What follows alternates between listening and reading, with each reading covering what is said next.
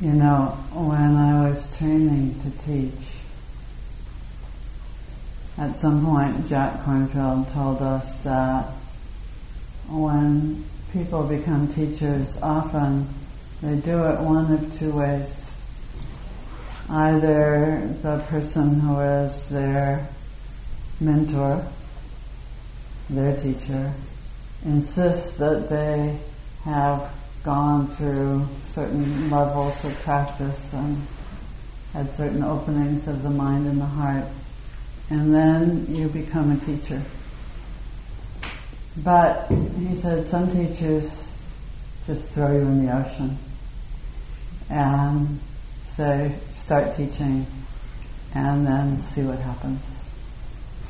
And as I've reflected on this interesting turning place in my life of teaching, I kind of think I was in the latter group of being thrown into the ocean, and all of you have helped me learn how to teach.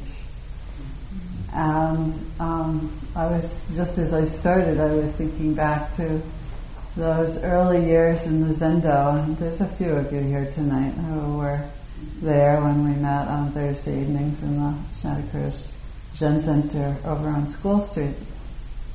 And in the very early years, I didn't even dare give a talk because it just felt too presumptuous to say that I was giving a Dharma talk. So what I did was I gave Dharmettes.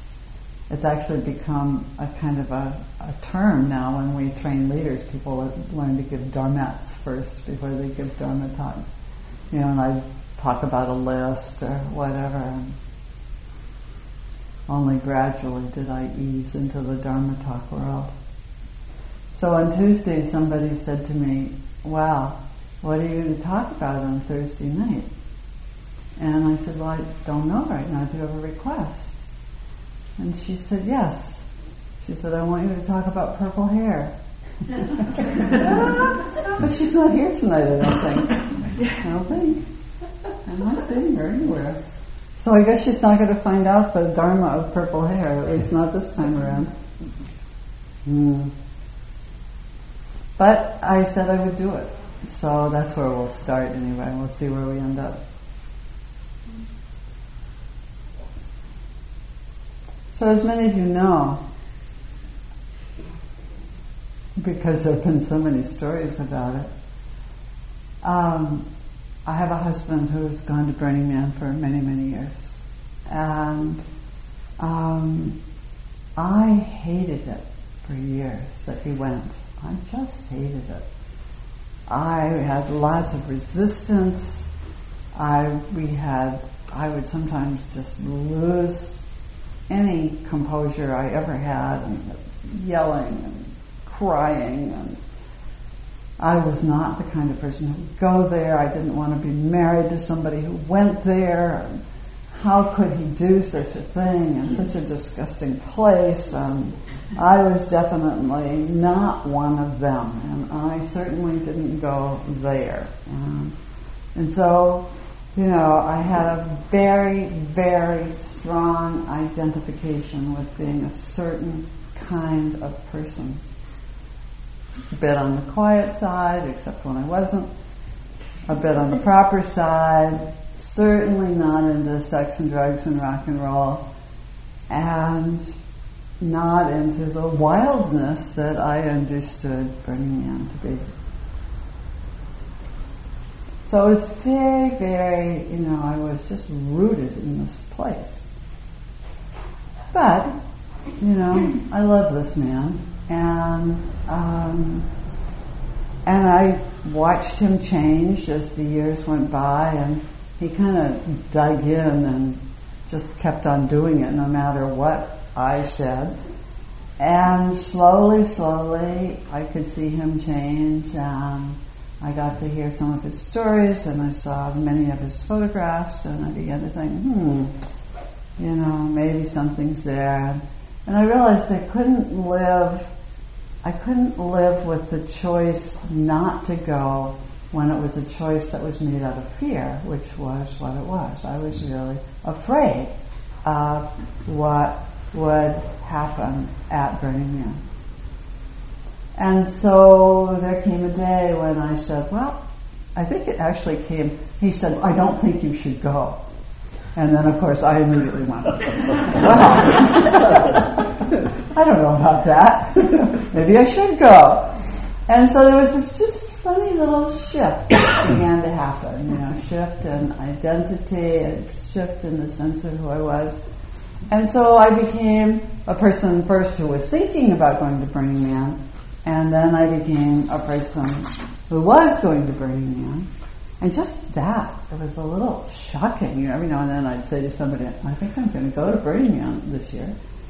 It was actually a year ago, last August. And it felt really uncomfortable. Like this wasn't this wasn't who I was. You know, how could I be going to Burning Man? It was some unknown territory, and I didn't have any confidence. And but I had decided I was going to go, and often when you know that happens for me, I I stick with it, and I did. And so the decision came to make some put some color in my hair to celebrate the occasion. Which is kind of interesting because many of you know the story. I'm not going to tell it tonight. But when at, at one year when Russell was at Burning Man, I was convinced he was going to come home with purple hair. And I was absolutely certain that I could not live with a man who had purple hair. I don't know whether I can live with a man with purple hair, but then I went and got my own.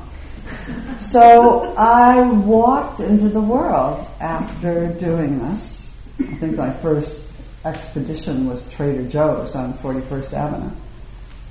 As a woman of certain years with purple hair. And I discovered that it created an entirely new interface with the people that I met. And suddenly I found that I was somehow interesting to people and apparently friendly because I guess purple hair means you're friendly. And and anyone seemed to be able to approach me and comment on the hair and wish that they had the courage to do it or tell me about their plans to do it or whatever. Now, I suspect there were a whole group of people. I can usually spot them. Hmm. They're not the really young women and they're not the older women. But there's sometimes a group in the middle who look at me with a little bit of like, spare me. And they don't say anything. they don't say anything. But I got really interested in this level of interaction that I was having because it wasn't me. It, it was it was something I, I didn't recognize myself in this interaction. And it was happening with people of all ages and all colors in all parts of the country because I travel a lot. And I just got interested. Like, how could this be? Um, and my one of the most interesting things that happened, and maybe it was what solidified it for a while, was that I had taught a retreat. Some of you know this story, but I don't think all of you do. I taught a retreat in Philadelphia and it'd been a pretty happy retreat. I thought I'd taught well. Students were really, worked really hard. The end of the retreat came, I felt really good. I got left at the airport and walked in with my baggage and my boarding passes and all because I'd already checked in. And I started to go towards one of the kiosks and one of the airport uh, workers came toward me and he said, oh, you don't have to do that. Just bring your bags right over here. Really big, tall, older black man. And he walked toward me and he got about as close to me, maybe a little closer than where Kirsten is. And he looked down at me because he was very tall. And he began to laugh. And I looked up at him and he had such delight on his face. He was just beaming and laughing. And I said, Oh, it's the hair, isn't it? And he grinned some more, and then he threw his arms around me. and we had this enormous hug in the middle of the Philadelphia airport. now, I don't think it's the normal thing for black airport attendants to hug white women they don't know in the Philadelphia airport. It's just not, unfortunately. I mean, it would be great if it were, but it's not. And it was so amazingly wonderful because there was this connectedness that was there that would not have otherwise been there. And I think I actually flew myself home from Philadelphia after that. I was, I was just so high and so happy. And so I had somehow, I realized, I have realized over the months, I walked out of some kind of conventional appearance of looking like just an older woman with wrinkles and white hair and into this other whatever it is that it is. So what's true, this is a true for all of us, you know, we all get very habituated to who it is that we are. Each one of you, if I were to say to you, tell me about yourself, we could probably talk for hours. You could tell me your history and how it was when you were growing up, and you could tell me about your relationships and the ones that worked and the ones that didn't. And you could tell me about which foods you will eat and which foods you won't eat, and what you like to do for exercise, and what kind of clothing you like to wear, and where you like to live, and where you don't like to live. You know, it goes on for forever, right? We all have all of that stuff. And so we often get very identified with who it is that we are. And every one of us, it's a, it's a phrase I've, I, it now has a little bit of a, a hazard tape around it for me. It says, I am a person who. And you can fill in blank. You know, I am a person who. And it's not you're not supposed to have needs or preferences. We all we all do, but they often we get kind of in a rut with them and they blind us from the possibilities that might be there. The Buddha says any clinging whatsoever, whatsoever causes suffering. And that includes the clinging to the habitual patterns that make up our notion of self. That when we get caught in that, then we will suffer. We will. So, you know, this whole series of teachings, this is the last Thursday night, and we have the day long on Saturday, and then that's it for a while till I come back as a I'm, coming back as grandma, in case you haven't heard that, um, in about a year, and so it'll be a different relationship with Vipassana Santa Cruz, but I will be back. But you know, it's very interesting getting, I'm finding, getting to be the age I am, because now I'm in my 71st year. My mother always loved to name her birthdays ahead, she would say. Now I'm in my 70s, she's just gotten to be 70, she was in her 71st year. So, some of you, I think, are there with me, but a lot of you are coming along. You're not there yet. But, you know, it becomes pretty apparent that what lies ahead at some point, let's say in the next 30 years, if I have lots of time, um, is that very strange and scary event that we call dying. And uh, utter loss of identity as I now know it and as we know it. And I find I can't anymore hold on to that notion that I think most of us have when we're young, that somehow, you know, I'm just always going to be there somehow. Because I've always been there as far as I remember, right? And then I'll always be me. But I don't think so.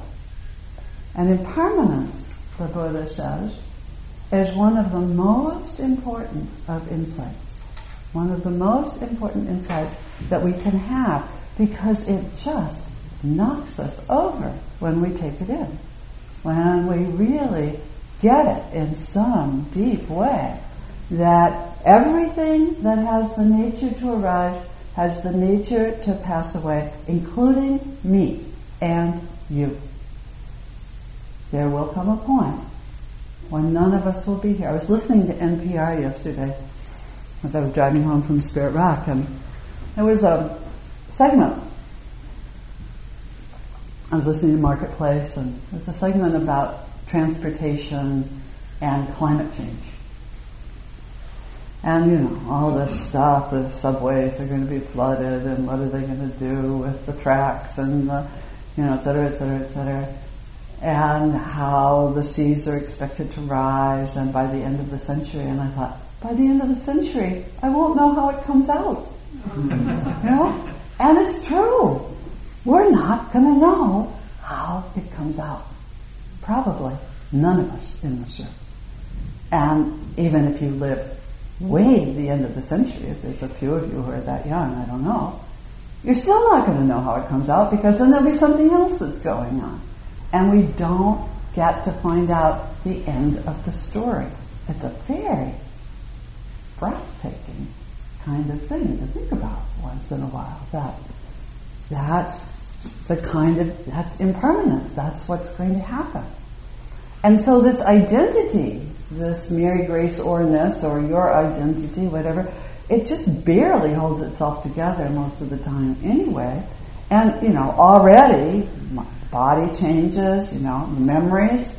Uh, lots of us in this room already having those interesting episodes when the memories won't come back. What is her name? You know, and you can't quite retrieve it or you can't remember exactly what happened. And then, you know, maybe it seems to happen more and more now, beginning to know people who have dementia or who are moving into Alzheimer's and who are going through those enormous changes that happen when the personality leaves before the body does. So what's that? What is happening with this identity that is so solid? You know, that, that and, and it creates, I think, a certain level of anxiety. Most older people I know are admitting that they are more anxious than they used to be. And I think some of it's just because we're beginning to sense that it isn't, it's a little harder to hold it all together day to day. Now, it's really important to say that we need in time and space an identity.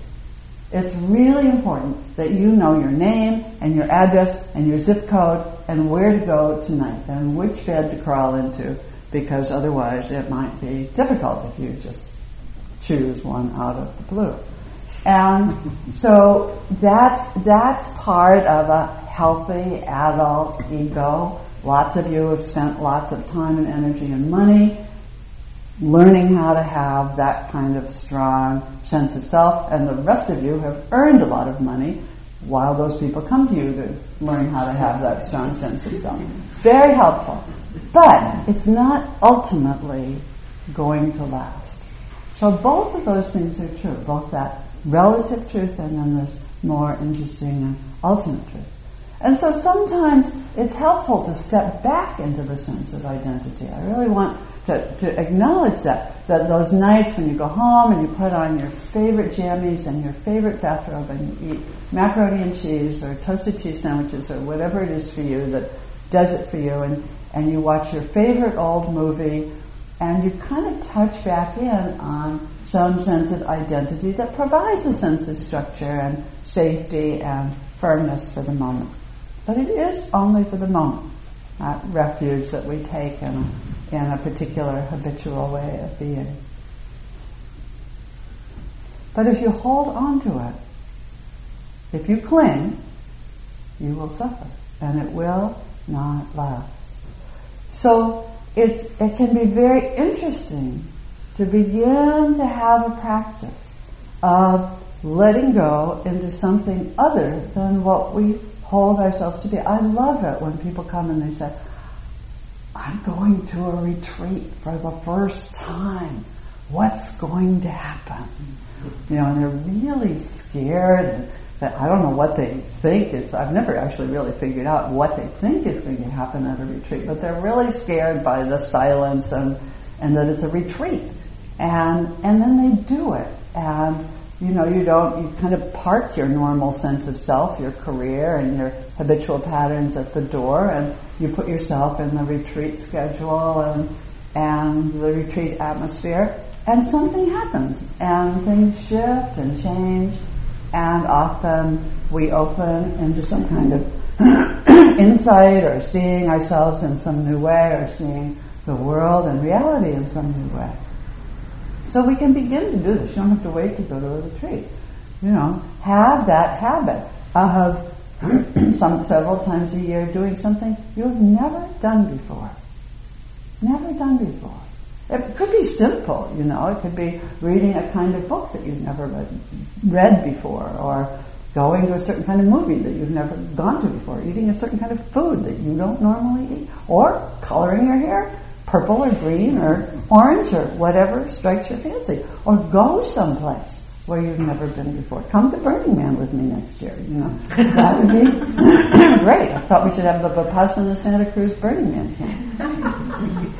But when we do that, when you place yourself into that kind of shift and change, then we discover, you know, it's not the end of the world. It's not. Now it will be at some point. Who knows what happens in that interesting event that, that is death. But to begin to practice that kind of letting go into something completely other and discovering that it can be worked with is, I think, very, very helpful. And when we do that, we begin to see that this self that we have so identified with being in a particular way is very fluid and very changeable. And sometimes it just disappears for a while. Now that question, who am I?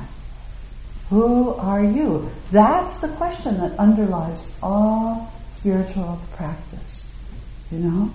Why are we here? What does this mean? What is this? This thing that we are part of.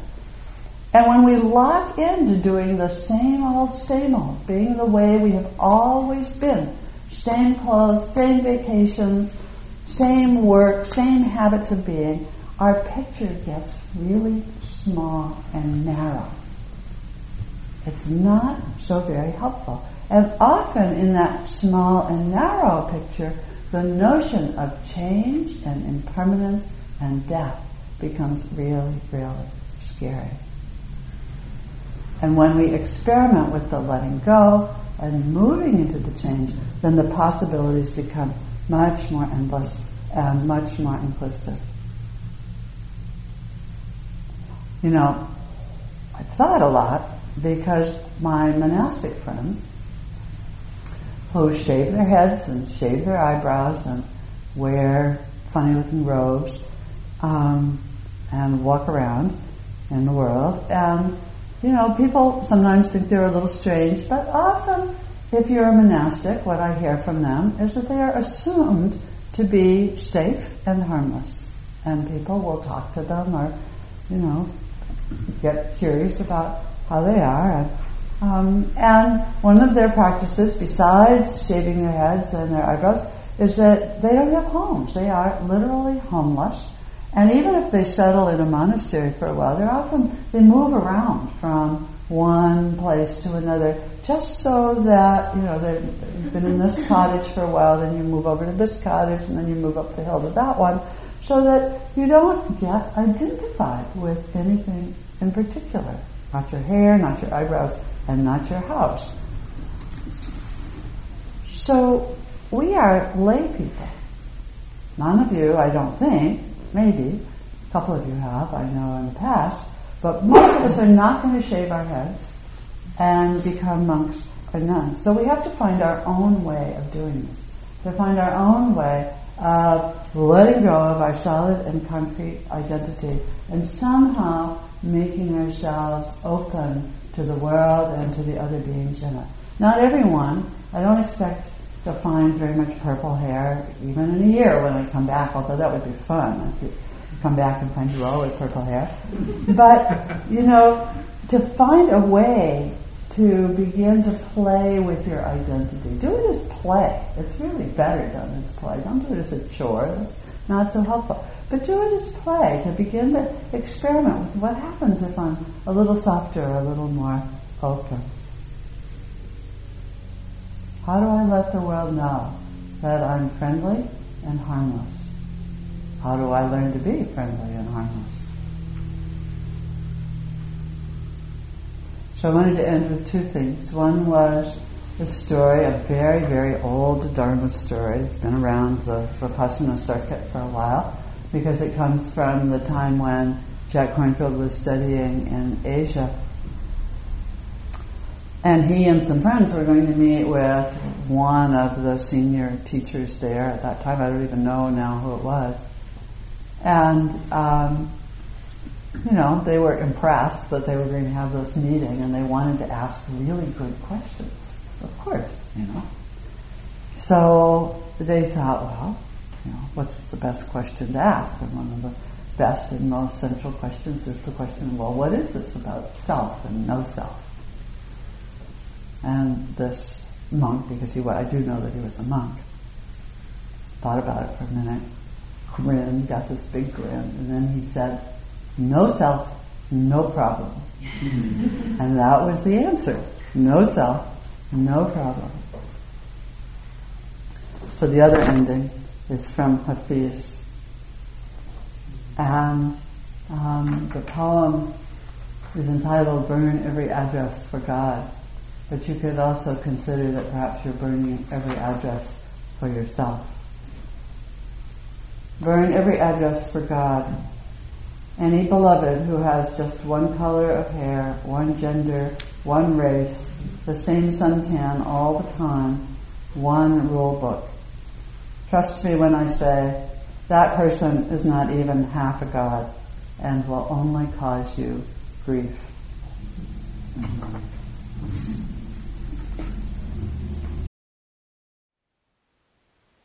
Thank you for listening.